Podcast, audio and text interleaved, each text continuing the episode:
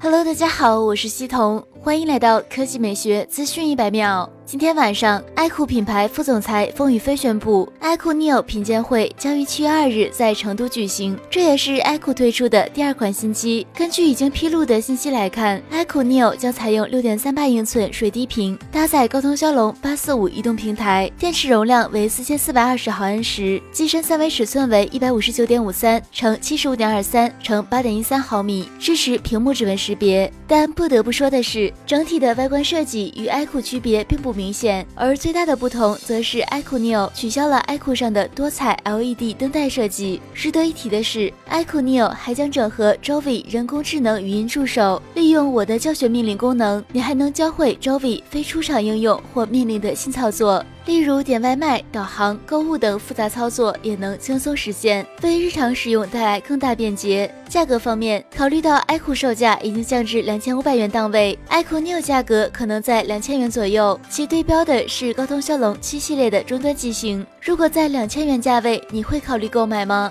好了，以上就是本期科技美学资讯百秒的全部内容，我们明天再见。